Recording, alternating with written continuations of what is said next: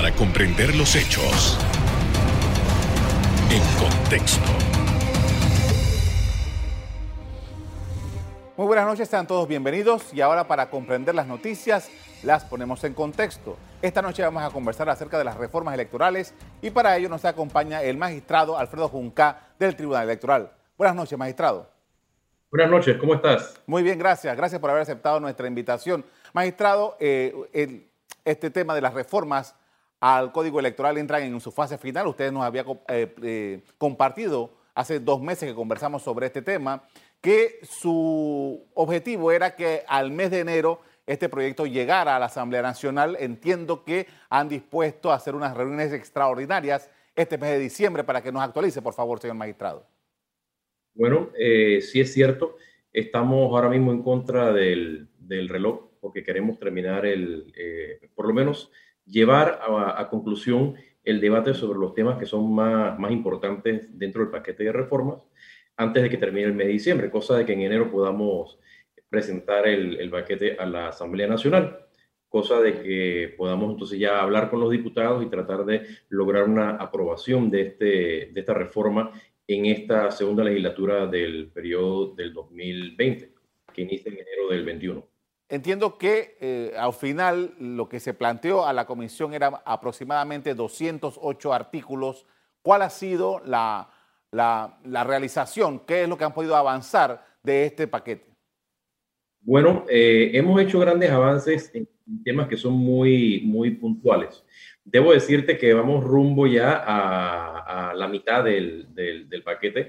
No hemos llegado ahí todavía, pero hemos adoptado una nueva metodología y es que ahora vamos a entrar directamente a ver los temas que son eh, de relevancia para esta reforma. Mira, toda reforma electoral tiene, tiene eh, medidas o tiene em, artículos que son emblemáticos para la misma. La, reforma pasada que se adoptó con la ley 29 tenía los topes de campaña y la veda electoral como, como el principal cambio que hubo.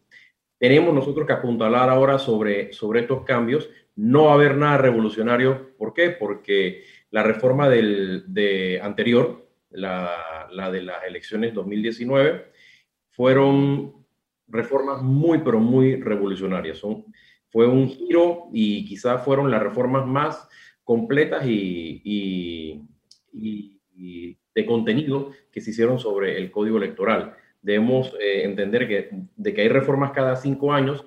En este caso en particular, había un periodo de, 10 años en los que no hubo reforma electoral. Es decir, nos saltamos un, proceso de reforma. Así es que eh, por eso fue que se sintieron tan fuertes los cambios, pero realmente fueron cambios para mejor que ahora pretendemos simplemente mejorar. Señor magistrado, la semana pasada eh, ustedes en la comisión aprobaron una, parte importante que tiene que ver con el tema de eh, los, los financiamientos. ¿Qué se pudo lograr al final? Bueno, lo, primero que tenemos que, tener claro cuando hablamos del tema del financiamiento es que hablamos del tope de, financiamiento privado. Eh, se le expuso a los, a los comisionados una serie de, de gráficos, información, tablas, en las cuales se podía evidenciar cuánto dinero se había gastado realmente en cada una de las campañas y se llegó a la conclusión de que podíamos reducir este financiamiento privado en un 25%. Para, para nosotros esto es un, gran logro porque reduce aún más la cantidad de dinero que, que entra a la política nacional y afectar las campañas. Es decir, que se evidenció que si, por ejemplo, un diputado tenía un tope de 300 mil balboas para poder eh, invertir de fondos privados en, en su campaña, eh, ninguno, ninguno realmente hizo sustancialmente uso de ese tope de los 300 mil. Entonces, pudimos entonces hacer una mediana y llegar a la conclusión de que con 225 mil era suficiente. Entonces, redujo en un 25% eh, el tope para el financiamiento privado. Eh, ¿Esto incluye a todas las candidaturas, señor magistrado? Por supuesto, incluye a todas las candidaturas. Ahora, tomando en consideración eh, este elemento que es importante porque eh, en Panamá, eh, por lo menos en, estos años de la democracia, se, resintió en la sociedad algunas candidaturas que eran excesivamente costosas Ahora, luego la experiencia esta que hemos tenido en el 2019 y lo que ustedes están proyectando para el futuro, el tema del control del gasto, eh, ¿qué se ha podido avanzar para ir mejorando aún más esta posibilidad? Bueno, en estos momentos nos encontramos discutiendo en la, en la comisión precisamente el, tema del financiamiento político.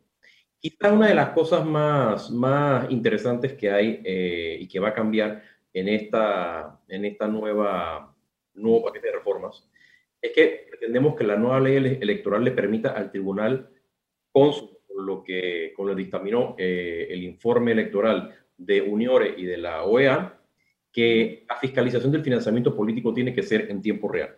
¿Qué significa esto? Que de nada me sirve a mí que yo fiscalice los fondos de la, de la campaña electoral, pero que los resultados me lleguen eh, pasados dos, tres meses que ha terminado la elección.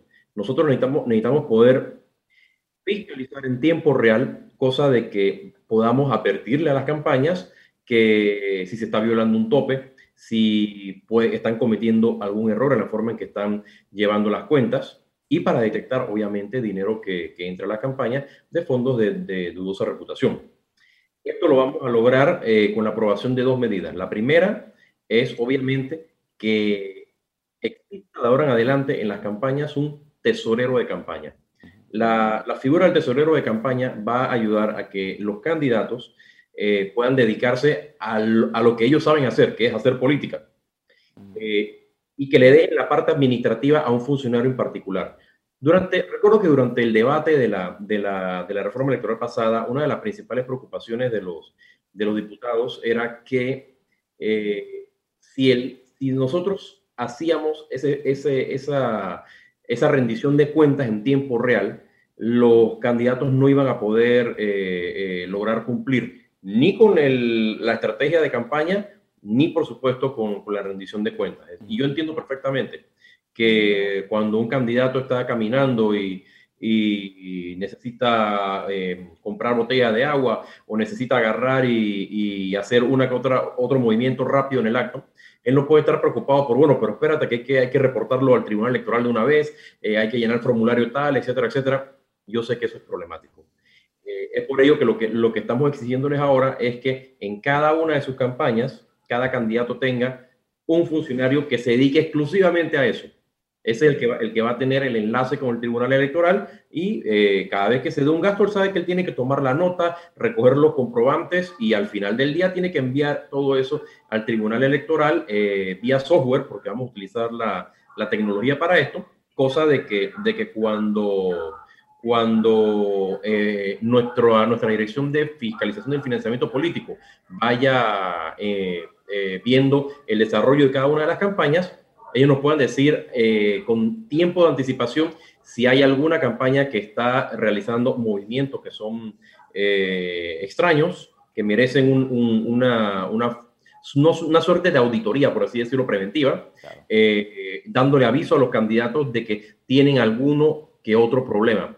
¿Por qué? Porque no es, la intención del tribunal no es estar persiguiendo a los candidatos ni persiguiendo a los partidos para ponerles multa la intención es precisamente lograr que, hagamos las cosas bien, que cumplamos con el código y en la medida en que nosotros podamos ayudar para evitar que por desconocimiento de la ley se, viole la misma, por supuesto que el Tribunal Electoral va a, participar en conjunto con ellos para poder sanear la finanza de cada una de las candidaturas. Con esto, señor magistrado, vamos a hacer un primer corte de comerciales. Al regresar, continuamos hablando de las proyectadas reformas al Código Electoral panameño. Ya volvemos.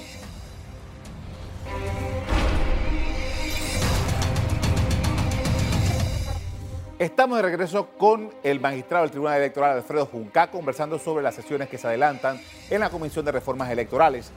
Y usted mencionaba, señor magistrado, en el bloque anterior, que ahora iban a entrar en, eh, digamos, el grueso de las reformas electorales, los temas más importantes, los temas más relevantes, los temas que a lo mejor también van a tener mayor discusión.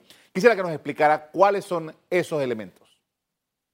Bueno, eh, el principal tema que viene después de que terminemos de hablar de financiamiento político es obviamente el tema de campaña electoral y propaganda.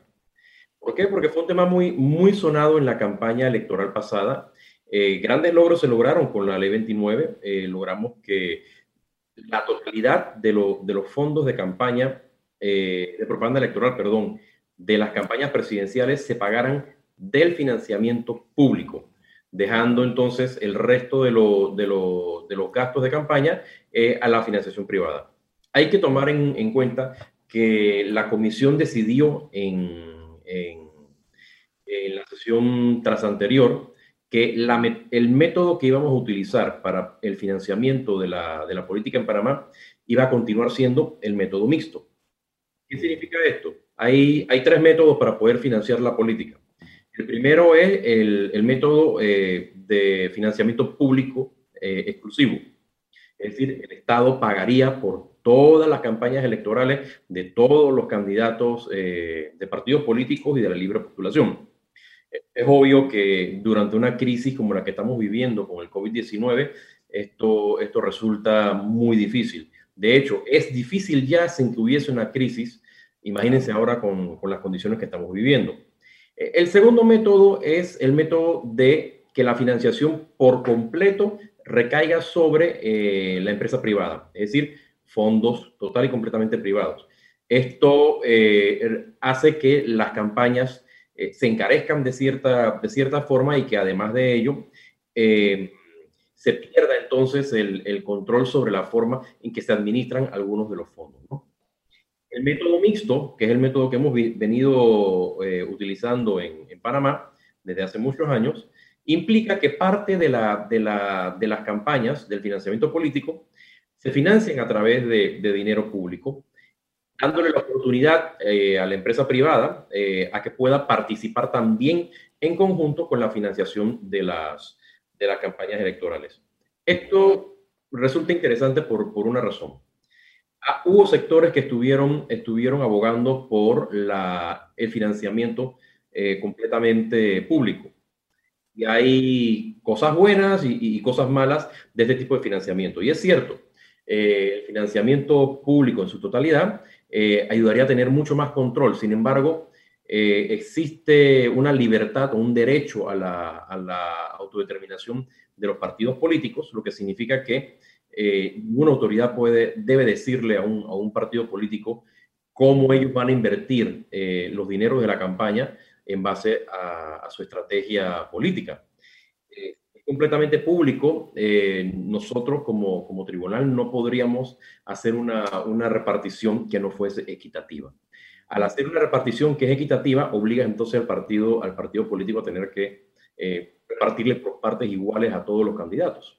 Entonces, al eliminar el, la entrada del financiamiento privado, y esto es una, postura eh, que yo comparto, lo que estaba sucediendo realmente, pues en papel sonaba muy bien, pero cuando íbamos a ver eh, eh, cómo iba a suceder, lo que íbamos a tener era una situación de desventaja, porque si se respeta la, autonomía de los partidos en cómo ellos deben planificar sus campañas, lo que iba a suceder simplemente era que eh, el partido le iba a dar financiamiento simplemente a los candidatos que tienen una oportunidad. Entonces, ¿qué pasa con, con los candidatos que no son muy populares, que tienen derecho a correr, ¿no?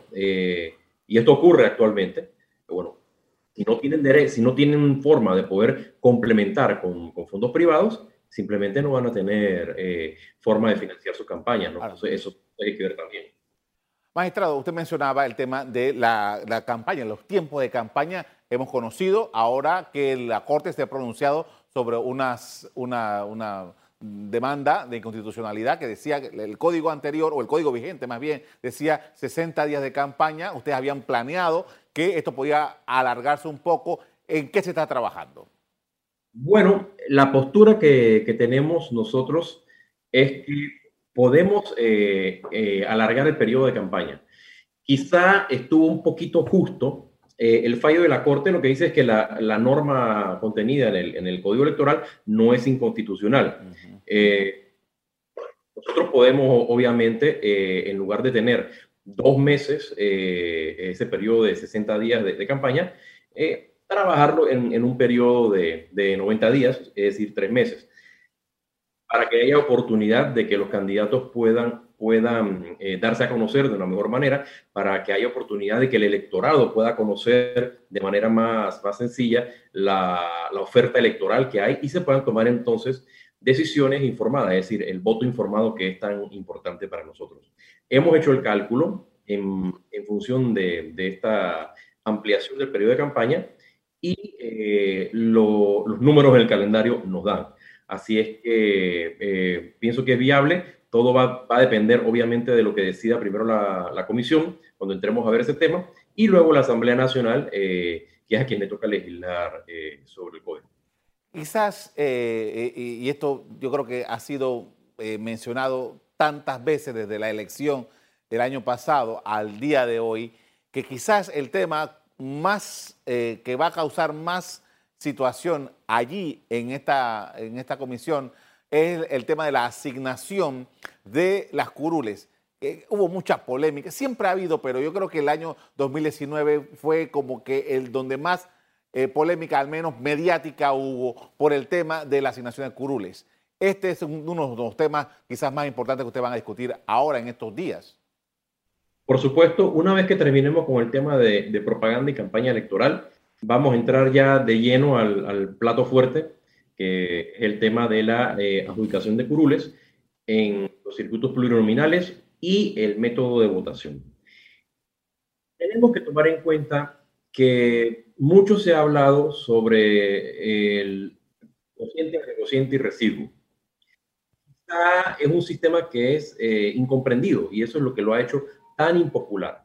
Nosotros tenemos una, una propuesta que eh, obviamente no es amparar, porque la Constitución nos, nos, nos trata a preservar el derecho de las minorías. Es decir, las minorías tienen, tienen que, que estar representadas en la Asamblea Nacional hablando de, lo, de las diputaciones. Y eh, el método que vayamos a utilizar tiene que ser un método que le dé la oportunidad a las minorías de poder resultar electas. ¿Qué significa esto? Evitar que los, los, los grupos eh, o los partidos grandes, eh, por el tamaño que tienen, por su organización, eh, acaparen en todas las, la, las curules. Dimos pasos en, en, en, en esta dirección en la en la reforma pasada cuando se aprobó eh, que un partido solamente podía, un partido o lista, ¿no? Eh, podía llevarse una sola R del, residuo. De esta forma, eh, eh, partidos que tenían gran caudal de, votantes tenían entonces que, que compartir con, lo, con, los partidos más pequeños también en estos circuitos plurinominales, precisamente para, para que hubiese un balance en la, en la representación balance en la representación nos da a nosotros mayor pluralidad política en la, en la Asamblea Nacional eh, y fuerza, obviamente, a, a, los grandes colectivos a tener que tomar decisiones ya consensuadas a través de la negociación, cosa de que, que es muy, muy eh, beneficioso para la democracia. ¿Qué estamos proponiendo nosotros en esta ocasión? Uh -huh. Lo primero, queremos que, lo, que los comisionados eh, tomen decisiones con toda la información. Y hemos puesto a su disposición una serie de, documentos, hemos traído expertos que nos han hablado ya en varias ocasiones sobre los diferentes sistemas que hay eh, con respecto a la asignación de curules en circuitos que son plurinominales. También tenemos que tomar en cuenta de que este tema toca eh, la forma de votación. Lista abierta, lista cerrada, eh, y ahí viene, entra también el detalle del, del tema de la paridad de género. Eh, tenemos paridad de género eh, en base a, a, principales y suplentes, o tendremos paridad de género en base a las mismas candidaturas, es decir, lo que llaman sí pero cremallera. Claro. Todas estas cosas vamos a tener que, que, discutirlas y sea cual sea el método que vayamos a, a elegir, tiene ser, que ser uno que garantice que se respeten los derechos de la minoría, y que vamos a poder incrementar la participación de la mujer en la política, que es, es algo que es muy, muy importante. Eh, tenemos una propuesta que es volver a la, la, a la, metodología de 1994. Exacto. Magistrado, disculpe que lo corte, pero tengo que ir al cambio comercial. Al regreso vamos a hablar de la metodología de 1994, me parece muy interesante.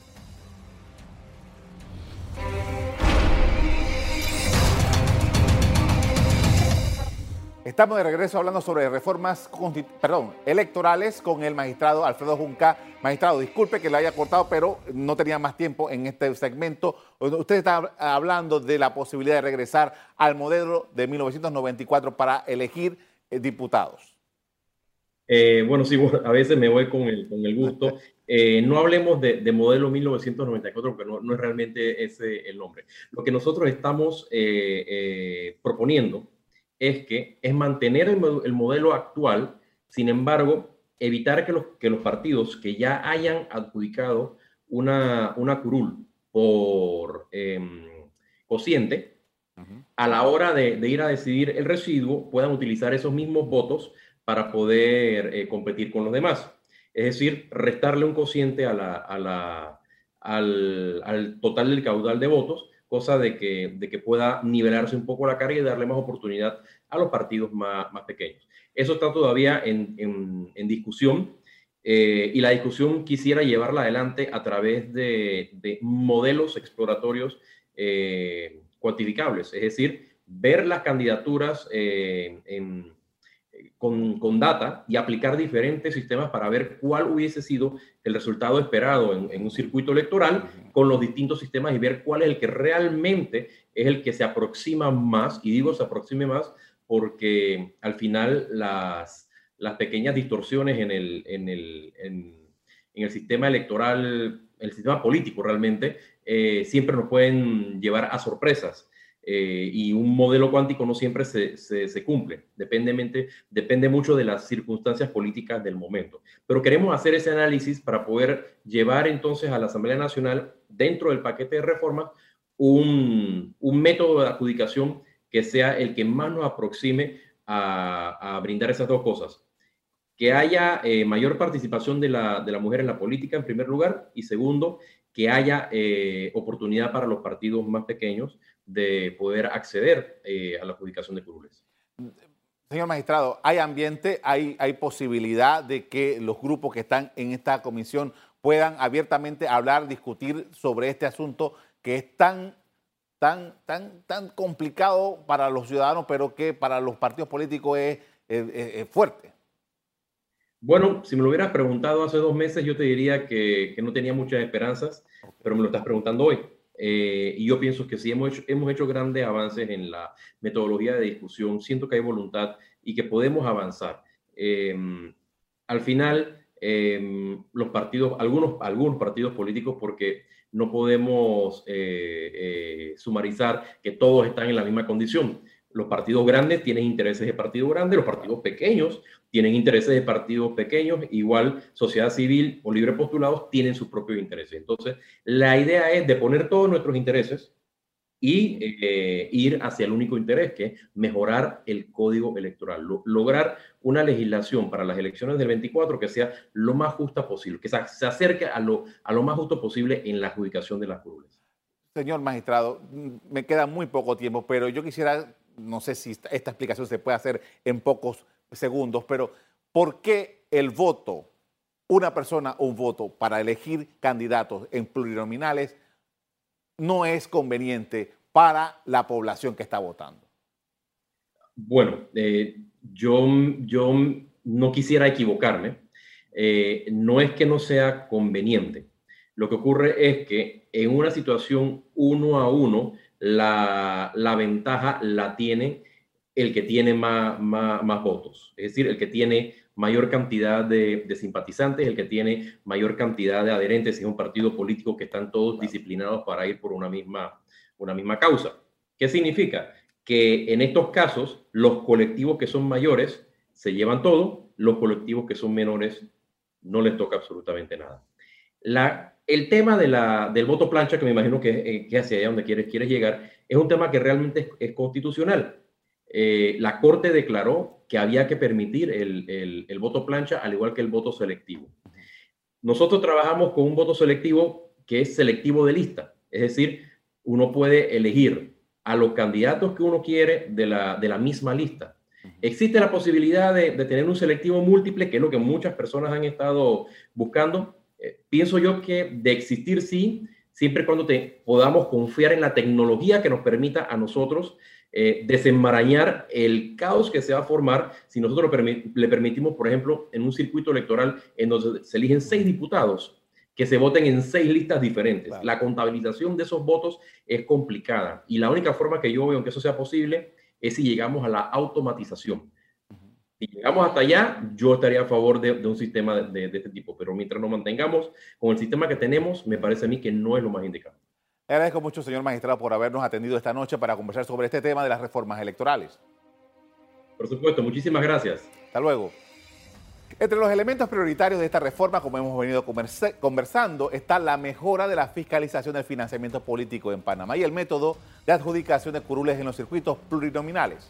Hasta aquí el programa de hoy. A usted les doy las gracias por acompañarnos y les recuerdo que si quieren volver a ver este programa, búsquenlo en el VOD de Cable Onda, en locales, Canal Eco. Me despido invitándolos a que continúen disfrutando de nuestra programación. Buenas noches.